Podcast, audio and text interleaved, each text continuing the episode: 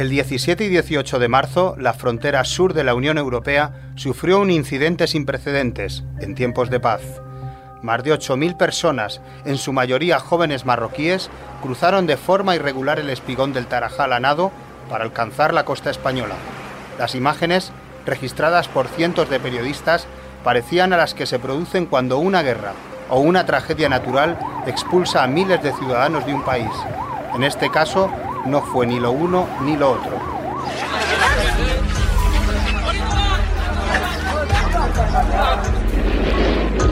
Con el caso aún caliente por la escalada diplomática entre España y Marruecos y las amenazas muy frescas por parte de Rabat, en este capítulo de Sala de Mapas intentaremos explicar qué está pasando para que Marruecos normalice este tipo de ataques de zona gris contra nuestro país, cuáles son sus objetivos y qué estrategia está usando para conseguirlos.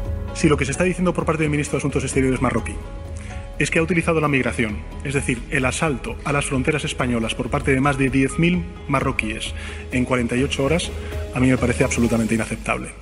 Para ello contaremos con Enrique Ávila, profesor de la UNED en Ceuta, Rosa Meneses, periodista del mundo experta en el Magreb, y el analista militar Jesús Pérez Triana. Yo soy Alberto Rojas, reportero del diario El Mundo, y esto es Sala de Mapas. Comenzamos.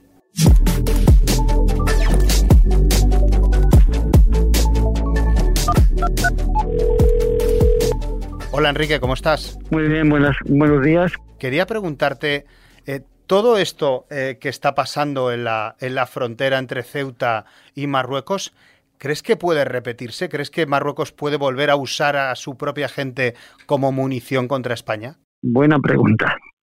Eh, yo creo que sí, pero sin embargo no lo considero probable porque, mm, a mi parecer, Marruecos mm, no le ha salido la jugada como ellos podían haber planteado. Marruecos ha llevado un revés diplomático y un revés de opinión pública a nivel mundial. La imagen que ha proyectado Marruecos no es la de un país serio y creo que un hecho significativo es precisamente la, eh, la reacción que ha tenido el rey Mohamed VI, que en el comunicado del gobierno da a entender que ha recibido mm, del rey la orden, porque más o menos viene a decirlo así, de solucionar con la mayor brevedad el problema de las repatriaciones, especialmente de los menores. A mi entender, esto es una forma de, que el rey ha tenido de decir que él no ha sido el que ha mandado a su pueblo a tirarse al agua y emplearlo como, como yo dije en su día, como munición, sino que los responsables pueden estar a un nivel más bajo. Y sin embargo, da la sensación de que todo forma parte de un plan establecido por Marruecos para ir desgastando al Estado español en Ceuta y Melilla. Sí, pero claro, eh, esas son argumentaciones que hacemos, no podemos demostrarlo, pero efectivamente eh, la impresión que tienes dice, bueno, esto no es un hecho aislado. Eh, mm, ya, hemos dicho antes que mm, el, el, hecho de que estuviera en España el Gali no justifica esta acción, no ya por la envergadura de la acción en la frontera y porque, aunque no tuviese esa envergadura, no es lógico que un Estado utilice a sus ciudadanos de esta forma porque podía haber sido una tragedia humanitaria en el sentido de haber muertes en la playa. Pues ha habido, desgraciadamente ha habido dos muertes, pero es que pudo haber muchas más si no es por la rápida intervención del lado, desde lado español, de las fuerzas y cuerpos de seguridad del Estado español. Pero ya eh, las acciones de Marruecos se están sucediendo en el tiempo. Marruecos tiene su carta de, eh, su ruta trazada en la carta de navegación y esto ha sido una acción más. Lo que pasa es que esta acción pues parece que se les ha ido de las manos. Eh, a nivel internacional yo estoy seguro que ha dado muy mala imagen de Marruecos y ellos lo deben saber. Incluso creo que ese apoyo incondicional que ellos podían esperar de Estados Unidos da la sensación de que Estados Unidos también se ha parado un poco ante la, imagen que ha dado Marruecos de utilizar a sus ciudadanos para echarlos al agua buscando desequilibrar una ciudad española. El otro día hablamos tú y yo y me, me dijiste una, una frase o, o, si quieres un término que me llamó mucho la atención, el Plan Gran Marruecos. ¿Qué significa esto? El plan Gran Marruecos no es algo que Marruecos haya inventado ahora. El Gran Marruecos es una idea que hay desde incluso antes de que el, Estado marroquí como lo conocemos hoy día tras la independencia del protectorado francés y español, incluso antes de que se constituyese, existe ese plan. Es un, en origen está eh, organizado, pensado, planificado por. Eh, sabes que es el partido, aunque no esté en el gobierno, pero es el partido que tiene más influencia sobre su majestad Mohamed VI. Y la idea del Gran Marruecos, que en teoría iría desde el Tajo hasta Senegal, pero bueno, vamos a pensar que no es desde el Tajo, pero de luego sí sería desde el estrecho de Gibraltar hasta Senegal, mm, con posiblemente las Islas Canarias comprendidas también, eh, porque su zona de influencia era además un concepto, yo en su día cuando lo estudié, mm, se asemejaba mucho al concepto de, Living Raw de, cuando lees Main Kampf, o sea, era el espacio vital que tenían en, en su imagen los nazis alemanes, pues salvando las distancias, el, Gran Marruecos es algo así, es un espacio vital que ellos consideran que es su área natural de influencia. Eh, Marruecos está jugando la carta de ser la potencia dominante en la zona. Y ese es su objetivo, mm, posiblemente a muy largo plazo, pero un objetivo irrenunciable. Claro, porque además nunca ha negado que Ceuta y Melilla son parte de su plan y, lo que sí que niega es la españolidad de esas dos ciudades que pretende, eh, y aunque tarde más o menos en conseguirlas. Sí, esto Marruecos ha, demostrado maestría en jugar con los tiempos. Eso, en eso hay que reconocer que siempre nos han ganado. Eh, hay que reconocer los errores propios y es así. Um, Ceuta y Melilla, en ningún foro internacional que han llevado la cuestión de la soberanía Ceuta y Melilla han tenido resultados satisfactorios, tampoco en el Sáhara. En el Sáhara tampoco hemos tenido en ningún foro internacional un reconocimiento a su soberanía. Pero eh, Marruecos es un Estado que está acostumbrado a beneficiarse de los hechos consumados. Yo, cuando hablamos de este tema, eh, que Marruecos es un Estado que tiene muchos conflictos latentes, eh, de hecho, es un Estado que ha tenido conflictos con todos sus vecinos. En su corta historia ha tenido conflictos con Argelia, con Mauritania y con España. Y es, mm, conflictos que en algunos momentos han llegado a enfrentamientos militares que nunca han sido victoriosos para Marruecos, pero sin embargo ha sacado siempre ventaja geopolítica. Y eso hay que reconocerlo y saber eh, cuando estás jugando en esta partida diplomática con otro Estado, debes saber sus fortalezas y Marruecos las tiene. Has hablado de los conflictos que ha tenido Marruecos con sus vecinos, pero ¿qué hay de los conflictos que puede generarle a Marruecos un error como el que ha podido cometer en Ceuta o qué tipo de oposición puede haber interior, sobre todo la gente joven, a este régimen? De Marruecos, eh, y tú tienes mucha experiencia en la zona, sabemos poco. Marruecos es un país que curiosamente teniendo una tasa de analfabetismo muy alta, tiene sin embargo muchos medios de, prensa escrita, muchos, eh, y además se supone que tiene mucha difusión.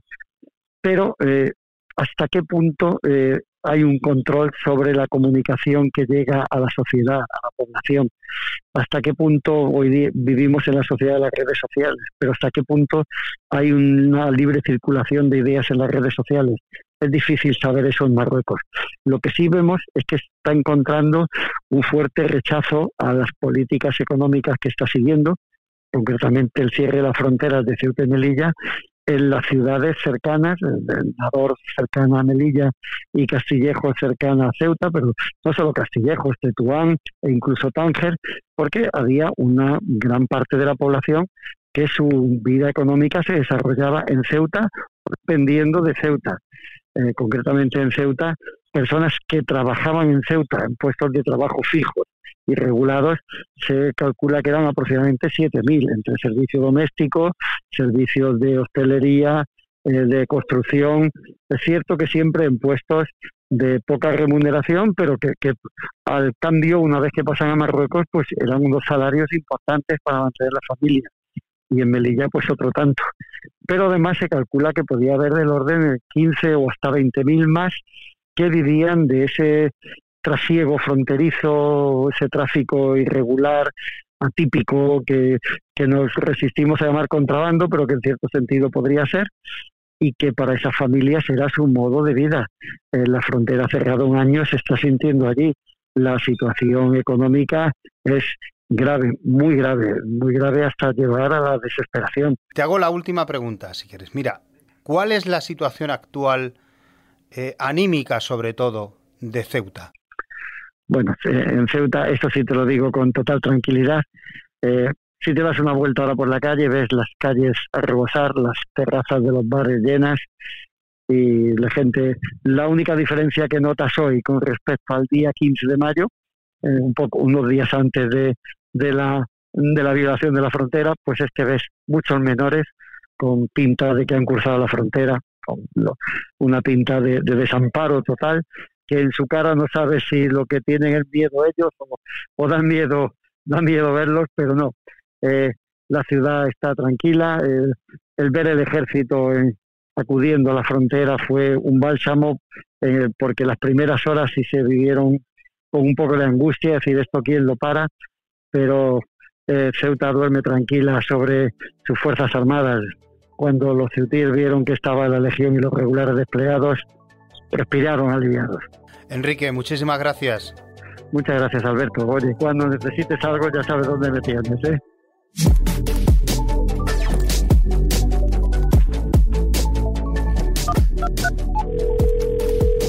Hola Jesús, ¿cómo estás? Ah, pues bien, encantado de estar contigo hoy aquí. Mira, me gustaría preguntarte, ¿podemos hablar de un ataque de zona gris por parte de Marruecos? ¿Es esa la denominación que mejor explica lo que pasó el 17 y el 18 de mayo y lo que puede volver a pasar? Pues la verdad que ese es el término que habíamos estado usando muchos hacía ya tiempo y encaja perfectamente. Es decir, habíamos visto que hay una carrera armamentística del Magreb, había una, eh, carrera entre Argelia y Marruecos que ha generado preocupación en España y siempre vemos como titulares muy llamativos hablando de que puede haber un conflicto.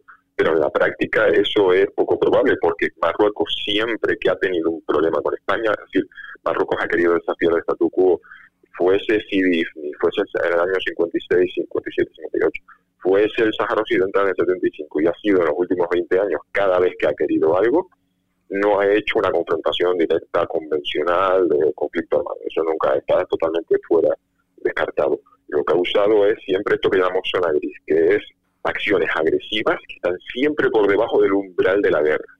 Es decir, son acciones agresivas, pero que eh, no pueden ser respondidas militarmente, porque el, país que reacciona así, a ojos del mundo, pues sería estaría actuando de una forma desproporcionada. Eh, son agresivas, son eh, siempre eh, incrementales, es decir, va, el, país que intenta cambiar el statu quo siempre va presionando un poco más, un poco más, un poco más. Y recordemos, ya en noviembre tuvimos una crisis de inmigración irregular en Canarias, entonces está en Ceuta es solo otro paso más. Y además, siempre, siempre, siempre una de las características de estas acciones en la zona gris es que tienen un elemento de ambigüedad. Es decir, una avalancha de inmigrantes irregulares saltando, cruzando una valla en Ceuta, siempre nos deja con la duda, esto es un movimiento organizado, esto hay una responsabilidad directa. Vemos que el gobierno de Marruecos dice que sí, que ellos esto lo, tienen, lo tenemos que asumir como una reacción, su acción suya, pero nunca está muy clara cuál es la cadena y, siempre nos dejan un poco perplejos, porque ¿cómo reaccionas ante esto, una avalancha de inmigrantes? Pues sí, perfectamente. Una estrategia eh, en la zona gris. Claro, eh, eh, y además supera lo que es zona blanca, que es la libre competencia entre países en tiempo de paz. Es decir, España y Francia es difícil que se hagan algo así. Sin embargo, Marruecos suele recurrir a ese tipo de, vamos a llamarlo, ofensivas de zona gris continuamente, como tú decías, ya sea Sáhara o ya sea ahora Ceuta, no sabemos si mañana puede ser Melilla, pero lo que quería preguntarte es, eh, ¿cómo, ¿cómo, se llama esto en, en eh, o los analistas militares? Eh, la táctica del salami he oído, ¿no? Esto de ir cortando sí, eso es cuando, cuando decía que era, que era incremental y que era, tiene, tiene esa cosa, es como ir siempre eh, ganando, haciendo pequeñas ganancias, una presión constante con, lo hemos visto, pues por ejemplo, con los flujos ilegales, que, esos flujos ilegales en el pasado han sido, por ejemplo, que tenían que ver con el narcotráfico. Marruecos dice, oye, pues si no me das tanto dinero, yo es que la verdad que no tengo recursos y piensa que cuando negociemos, mm, oye, tú me necesitas. Y entonces España, pues a la hora de hacer declaraciones que tengan que ver con la soberanía del Sáhara, que tengan que ver con cualquier cosa, pues eh, se lo piensa dos veces y siempre ganando pequeñas concesiones, pequeñas concesiones, pequeñas concesiones. Es decir, desde aquí la, la, la salamí es ir, en vez de ir a por todo de un golpe, es ir tratar siempre de, de, sacar, eh, de sacar eh, pequeñas concesiones. Puedan ser tratados pesqueros de la Unión Europea, puede ser un reconocimiento implícito o explícito de la soberanía marroquí, porque todavía, todavía tenemos que entender que la actual situación nos llevará no podemos vivir de espaldas a Marruecos. No sé cómo, la verdad personalmente no sé cómo lo vamos a resolver, pero está claro que esta estrategia de empujar y de intentar ganar, de ganar es porque Marruecos está intentando ah, sacar algo de todo esto. Y vamos a ver hasta dónde está dispuesto el gobierno español a conceder o, o, si, o si el gobierno español, por el contrario, es capaz de articular una respuesta tan contundente y seria y dura de la Unión Europea que Marruecos tenga que dar un paso atrás. Claro, porque además España nunca ha usado las estrategias de zona gris, pero de alguna manera también las tiene disponibles. es decir, igual que Marruecos puede usar la desinformación a su favor, España podría usarla también. Todavía no se ha puesto a ello, pero quiero decir que yo... No se ha puesto a ello, pero mira, había una, eso es una cosa que estábamos eh, debatiendo el otro día con varias personas, eh, con este concepto de, los, cómo la imagen, por ejemplo, todo el concepto de los memes, la guerra memética, de cómo una imagen icónica o un chiste se lanza en las redes sociales y hace que un lado u otro parezca que tiene más razón o que su posición es la más sensata o la más... Y España no ha hecho ningún esfuerzo, mientras en Marruecos pues están lanzando, claro, para consumo interno, mapas del Gran Marruecos y tratando de levantar el ánimo eh, nacionalista. En España nadie ha reaccionado, pero en cambio la foto de aquella voluntaria de Cruz Roja abrazando a un inmigrante se convirtió en una imagen muy poderosa porque ante la avalancha de, de inmigrantes irregulares, que sí, que se desplegaron vehículos militares, que hubo algún militar que tuvo que utilizar la porra para contener las multitudes, pero la imagen que sí ha proyectado en Europa es España acogedora, España no ha perdido la cabeza, España no ha perdido la templanza y en cambio ha acogido amorosamente a estos inmigrantes irregulares que algunos vienen de países lejanos. Y fíjate, hemos conseguido de una forma absolutamente, diríamos, eh, sin, sin, sin, que haya un esfuerzo deliberado, pero en el campo de las ideas, de las imágenes y de las ideas, esa imagen ha sido una munición muy poderosa para que España, eh, digamos, no se le vea aquí como, como un país que ha reaccionado de una forma agresiva y perdiendo la cabeza. Y otra cosa, en el, en el campo de las ideas y de las imágenes, lo que está pasando, y esto también pasa, es decir, España ha obtenido apoyo de la Unión Europea casi sin hacer ningún esfuerzo porque en el mundo posterior a la crisis de los refugiados del 2015, el concepto de inmigración irregular despierta en Europa sentimientos eh, totalmente diferentes. Es decir, lo que se hubiese planteado como una disputa fronteriza por un terreno, por unos territorios que Marruecos dice que son coloniales y que eso a lo mejor pues, en Europa podría haber generado alguna simpatía y hubiesen pues algunos países dicho a España, oye, pues mira, esto es una situación inaceptable unos territorios en, África, que no entiendo pero en el mundo posterior al 2015, a la avalancha, a las olas de inmigración irregular en Europa, el concepto de inmigrantes asaltando una frontera, eso desde Grecia, Austria, Polonia, eh, Francia misma, generó un sentimiento muy, muy diferente. Entonces España ha obtenido apoyo gracias a que ha habido imágenes poderosas que han eh, impactado la opinión pública y dos, el concepto mismo de avalancha, el instrumento que ha usado Marruecos es una herramienta que en el 2015 genera sentimientos muy negativos ahora la cuestión es qué estrategias deliberadas, pensadas y reflexionadas va a tener España, porque por así decirlo hemos tenido resultados positivos sin, sin pensarlo. Eso me lleva a una reflexión personal y es que por primera vez en mucho tiempo el Ministerio del Interior nos dejó trabajar a los periodistas que estábamos allí. Para sorpresa de los propios periodistas, que muchos de ellos habíamos estado en Arguineguín y habíamos sido colocados muy, muy lejos de lo que estaba pasando, por eso no veíamos nada y por eso de Arguineguín todas son imágenes lejanas y sin embargo el hecho de que nos dejaran trabajar en esa playa dio lugar a imágenes como esa que has referido tú de la chica con el chico senegalés o la del guardia civil sacando al bebé de la, del agua y que, como tú dices, ayuda a generar esa imagen de España como mucho más sensible que Marruecos, que es un, capaz de, es un país capaz de mandar a, madres con sus bebés a, bordear un espigón marino antes de, cuidar los derechos humanos. ¿no? Y eso, esa es la reflexión que hago, que nos dejaron trabajar. Pero me, genera una pregunta también todo esto. Eh, aparte de esta eh, estrategia de zona gris, creo que Marruecos está rearmando eh, gracias a Estados Unidos, comprando material a Estados Unidos. ¿Qué tipo de material está adquiriendo y cuál es su poder tecnológico? Vamos a ver, lo primero, si es, esto forma parte de una carrera militar. Eh, el primer paso lo dio Argelia en el 2006 con una enorme compra de armamento a Rusia eh, Marruecos ha tardado en, tardado en reaccionar porque es un país que tiene una economía más pequeña, pero bueno, sí, eh, lo que pasa es que ellos han planteado, lo, han declarado formalmente, tienen, aspiran a ser la potencia hegemónica en el Magreb en un plazo de cinco años, en el 2019 aumentaron su presupuesto de defensa en un 29%, pero claro, estamos hablando de cantidades relativas, si miramos los números absolutos, España con una economía, es un país desarrollado mayor. Eh, y no solo han comprado a, Estados Unidos, también a Francia. Lo que pasa es que vamos a ver, ha habido muchas compras. Han comprado, pues, un, si ya tenían veintitantos aviones F-16 de última generación, van a comprar otros veintitantos. Recordemos que España, pues, se mueve en, cifras muchísimo más elevadas. Compró en su momento 72 F-18, eh, los Eurofighters andan también por, por, esa, por esa cantidad. Bueno, aparte de los F-18 se compró un segundo es decir, estamos hablando que España supera la centena de aviones de combate y Marruecos está aspirando a pasar de veintitantos a cerca de cincuenta. ¿Qué pasa? Que todo esto son planes sobre el papel y yo todavía estoy por ver de dónde van a sacar el dinero, porque yo una de las cosas que no entiendo muy bien es Marruecos es un país que está pidiendo ayuda a la Unión Europea para poder hacer frente a la pandemia global, a los problemas de inmigración, que podemos entender que esa ayuda que, que cuando Marruecos pone la mano para pedir dinero es porque realmente no tiene o porque realmente se ha acostumbrado a sonsacarnos dinero mm, como un chantaje mm, económico. Bueno, aparte de esos F-16, eh, compraba, tiene planes y es un contrato, bueno, de momento el preacuerdo habla de 4.250 millones de dólares para comprar helicópteros de combate Apache de última generación. Y una de las cosas que está Marruecos intentando, que era una de las brechas, es cuando uno mira las capacidades, si por ejemplo en aviones de combate hablamos de números absolutos y decimos, oye, pues España tiene, supera la centena, mientras Marruecos está intentando dar el salto para llegar a la media de centena de aviones modernos.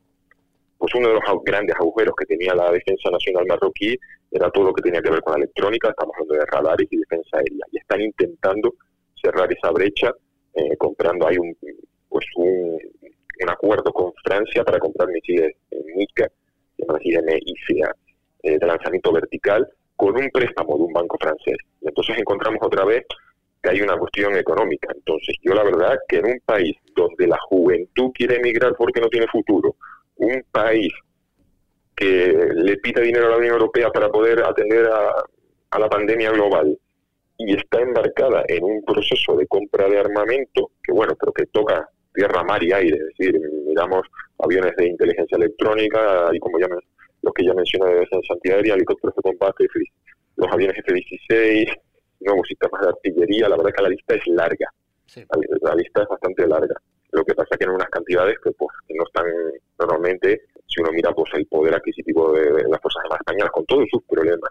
Lo que pasa es que estamos viendo tendencias, lo que nos preocupa son las tendencias. España, después de la crisis del 2008, pues, eh, tuvo un recorte del un 30% de su presupuesto de defensa y ahora nos encontramos con, por así decirlo, una obsolescencia eh, generacional. Hay un montón de sistemas que España compró en los 80 y 70, bueno, sí, 80, 90 y que ahora ya en el año 2020 es hora de renovar. Y entonces España hace un se toma en serio su defensa nacional, nos podemos encontrar que por tierra, mar y aire se van a perder considerables capacidades.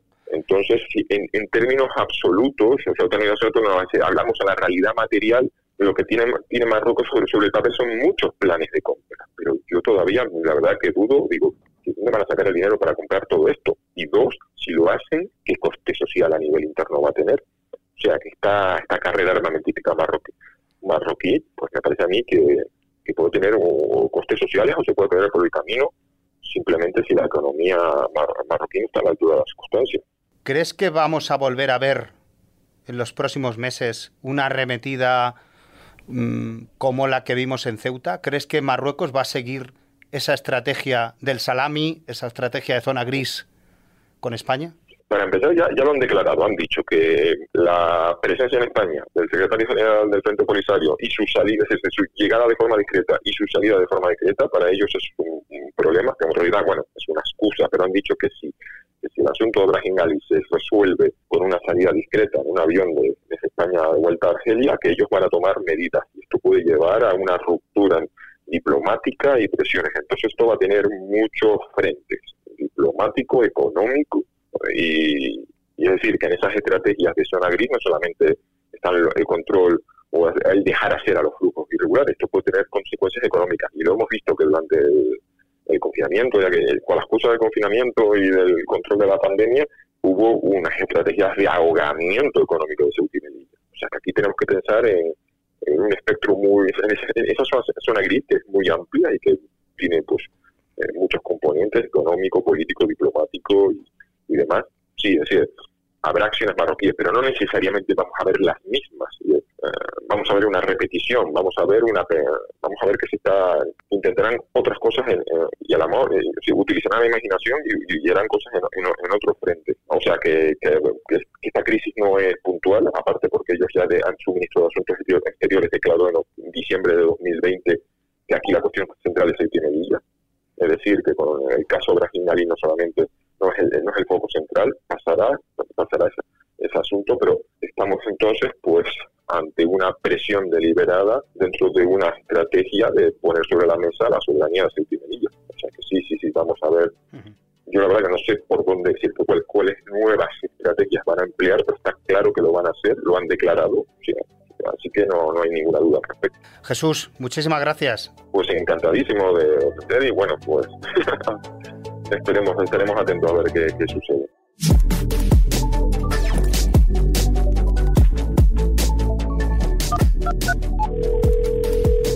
Hola Rosa, ¿cómo estás? Hola Alberto, ¿cómo estás? ¿Qué tal? Mira, quería preguntarte eh, cuáles son los objetivos geopolíticos de Marruecos con este tipo de acciones fronterizas. Bueno, yo, yo creo que la razón fundamental de todo lo que está haciendo Marruecos eh, en, estos últimos meses eh, hay, que, mirar hacia el Sáhara Occidental, porque el objetivo de, de, Marruecos es aprovechar la ventana de oportunidad que le dio el pasado diciembre Donald Trump, cuando en los últimos días de su presidencia anunció que Estados Unidos iba a reconocer o reconocía ya la soberanía marroquí sobre el Sáhara Occidental. Y, a partir de ahí, el objetivo de Marruecos, ya lo era antes, pero ahí se le abrió una gran ventana de oportunidad, es cambiar la, la posición internacional sobre este territorio que está catalogado eh, dentro de la ONU como territorio pendiente de descolonización, pero que eh, Marruecos poco a poco ha ido socavando un poco la vía del referéndum, que se hable de la posibilidad de independencia, etcétera. Entonces, geopolíticamente todos sus movimientos van hacia ahí y eh, acercar a, los países eh, hacia su tesis, que es la de la integración eh, dentro de Marruecos. También ahí, en esa estrategia, está en, el fondo de todo esto en el acercamiento de Marruecos hacia África, por ejemplo, con toda, toda la, estrategia de volver a la Unión Africana, de convertirse en potencia regional eh, en África. Entonces hay últimamente un creciente nerviosismo en Marruecos porque esa vía de reconocimiento unilateral que, que le dio Trump no está avanzando como, como ellos querían en estos meses. Y claro, se le está acabando un poco el tiempo porque todo eso tiene tiempos limitados. Y además hay otro factor importante que, también genera bastante nerviosismo en Marruecos, que es que el Tribunal Europeo de Justicia va a emitir este junio una decisión sobre eh, los acuerdos de pesca y de agricultura que tiene la Unión Europea con Marruecos. Eh, y que previsiblemente, como ya ha hecho en otras ocasiones, en años anteriores, va a dictaminar que en estos acuerdos no eh, se puede aplicar el territorio del Sáhara Occidental, con lo cual todas las mm, riquezas minerales y los bancos pesqueros con los que Marruecos comercia y que explota de forma ilegal, este, este tribunal eh, previsiblemente lo, lo, va a excluir. Entonces, de ahí ese, también ese objetivo geopolítico de mm, intentar forzar a, las diplomacias internacionales a acercar esas posiciones eh, hacia Marruecos. En esa estrategia de intentar, como tú dices, forzar con este tipo de iniciativas que ponen a su propia población muchas veces como, como munición para conseguir sus logros, mm, me refiero al gobierno de Rabat y me refiero a su rey, no está sufriendo o no puede sufrir algún tipo de desgaste interno el rey de Marruecos, eh, no sé, estoy pensando en las imágenes que vimos todos el día 17 y el día 18, ¿no pueden pasarle factura interiormente? Bueno, en el tema de lo que es específicamente la marroquinidad del Sáhara, hay bastante unanimidad, eh, sobre todo, eh, pues bueno, no hay una oposición que, que, defienda lo contrario, ¿no? Entonces en esto no tendría problemas. Pero la cuestión es que, como dices, internamente Marruecos está empezando a tener problemas sociopolíticos y en general la situación económica por la COVID pues ya se está desgastando mucho. Entonces ahí sí que hay un riesgo de inestabilidad que eh, bueno las autoridades están viendo que mm, se les puede ir de las manos y quizá eh, haya algún tipo de utilización de cuestiones como eh, que unen al pueblo no como es el Sáhara occidental donde hay mm, unanimidad pues puede hacer una especie de cortina de humo con ello además hay elecciones en otoño y, el partido que actualmente está en el poder, que, es el más eh, poderoso, que es el islamista PJD, está bastante debilitado. Y luego el rey ha estado en los últimos años em, aumentando su poder político y aumentando su presencia en decisiones políticas importantes, con lo cual ahí también hay una presencia bastante mm, más presente del rey. Eh, que, que, bueno, por otro lado también le puede desgastar, ¿no? Pero, pero eh, yo creo que hay ese factor, sobre todo el factor económico. Eh, la situación ha empeorado mucho por el COVID porque, claro, el turismo ha estado paralizado. Hay cifras de que la pobreza ha aumentado en 2020 del 1,7 al 11,7, con lo cual son cifras ya alarmantes que sí que puede haber un riesgo y todos los expertos apuntan a eso a inestabilidad, a protestas como las que ya se vivieron en el RIF y, que se, han visto también, ya se están viendo en otros países, ¿no? con situaciones eh, parecidas. ¿Cuál es la situación de los derechos humanos en un país que no ha tenido problemas en, en lanzar a la frontera a miles de adolescentes y a miles de niños para nadar en un espigón fronterizo simplemente para conseguir eso, lo que tú dices, presión diplomática con un país vecino. ¿Cuál es la situación? Bueno, evidentemente eh, lo hemos visto al menosprecio a su, propia población, ¿no? usando a, niños para crear conflicto. Y, bueno, y además hay que recordar el triste récord que ya tiene Marruecos en cuanto a abusos contra migrantes y solicitantes de asilo y como, por ejemplo, recordemos eh, en años anteriores les ha abandonado en el desierto eh, a su suerte y, bueno, y sin ninguna garantía, ¿no? Y luego, en los últimos años, el deterioro en materia de derechos humanos eh, dentro de Marruecos ha sido muy notable. Mohamed VI empezó su reinado como el rey de los pobres, se, se, le dio este apodo porque todo el mundo tenía esa esperanza. No lo dirá por él, claro. Y e, exactamente. Y luego el monarca, además, mm, era el que se suponía que mm, iba a acabar con los años de plomo de, de su padre, ¿no? De Hassan II, con toda la represión brutal que él ejerció. Pero esto eh, ahora se está viendo 20 años después, que no ha sido así. Eh, por ejemplo, los líderes de las protestas del RIF eh, están purgando penas severísimas de hasta 20 años y, además es cada vez es más asfixiante el nivel de represión contra las voces críticas dentro del país, contra defensores de los derechos humanos. Hay decenas de youtubers, de artistas, periodistas, blogueros encarcelados Está el caso, por ejemplo, del periodista Omar Radi, que que además, eh, eh, como le ha pasado a él, a veces se les imputan cargos que no tienen nada que ver con, con eh, libertad de expresión ni nada, sino en este caso supuesta agresión sexual. Entonces, como que se inventan causas. Y, es también el caso de, un defensor de los derechos humanos que se llama Mahati Monjib, que ha estado también encarcelado y ha estado en huelga de hambre.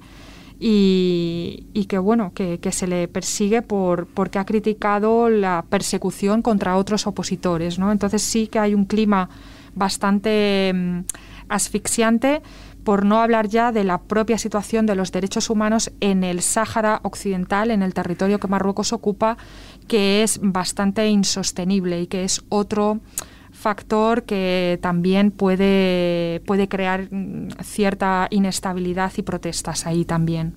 ¿Crees que Marruecos va a seguir en esta misma estrategia, sobre todo después de la entrega del líder del Frente Polisario a Argelia? No sé hasta qué punto puede continuar en esta estrategia, pero sí que en, las últimas, eh, los últimos días sí que mm, se aprecia que, tiene voluntad de persistir, al menos hasta donde pueda, ¿no? Porque, claro, el, objetivo es que otros países sigan la estela de Trump, que le ha, mm, es lo que le ha un poco envalentonado para actuar de esta manera. Pero claro, España enseguida se pronunció a favor de, de las resoluciones de la ONU Francia, que es su principal valedor, a lo más que llegó fue a decir que su plan de autonomía era la apuesta más, más seria y más creíble. Y luego Alemania, por ejemplo, que es otro país con el que ha tensado mucho la cuerda de, de la diplomacia, pues también se puso a favor de la vía de Naciones Unidas. Entonces, creo que hay voluntad de persistir un poco en, esta aproximación agresiva como para conseguir todo lo que se pueda hasta el final, porque claro, la ventana se le, se le acaba y creo que la va a aprovechar hasta el final. Lo que ha conseguido hasta ahora todo esto es sobre todo aumentar las voces que piden que la ONU se reactive y que se reactiven las negociaciones para solucionar el conflicto. Esto es lo que yo creo que hasta ahora se está consiguiendo y que si se persiste en, esta actitud tan amenazante, y tan agresiva, mm, quizá este sea uno de los probables resultados que podamos ver. Compañera Rosa Meneses, muchísimas gracias. Muchas gracias a ti, Alberto. A la espera de la respuesta de Marruecos a la entrega española del líder del Frente Polisario Argelia, sea en Canarias, Ceuta o Melilla, nos despedimos ya hasta la próxima cita con Sala de Mapas. Muchas gracias por escucharnos.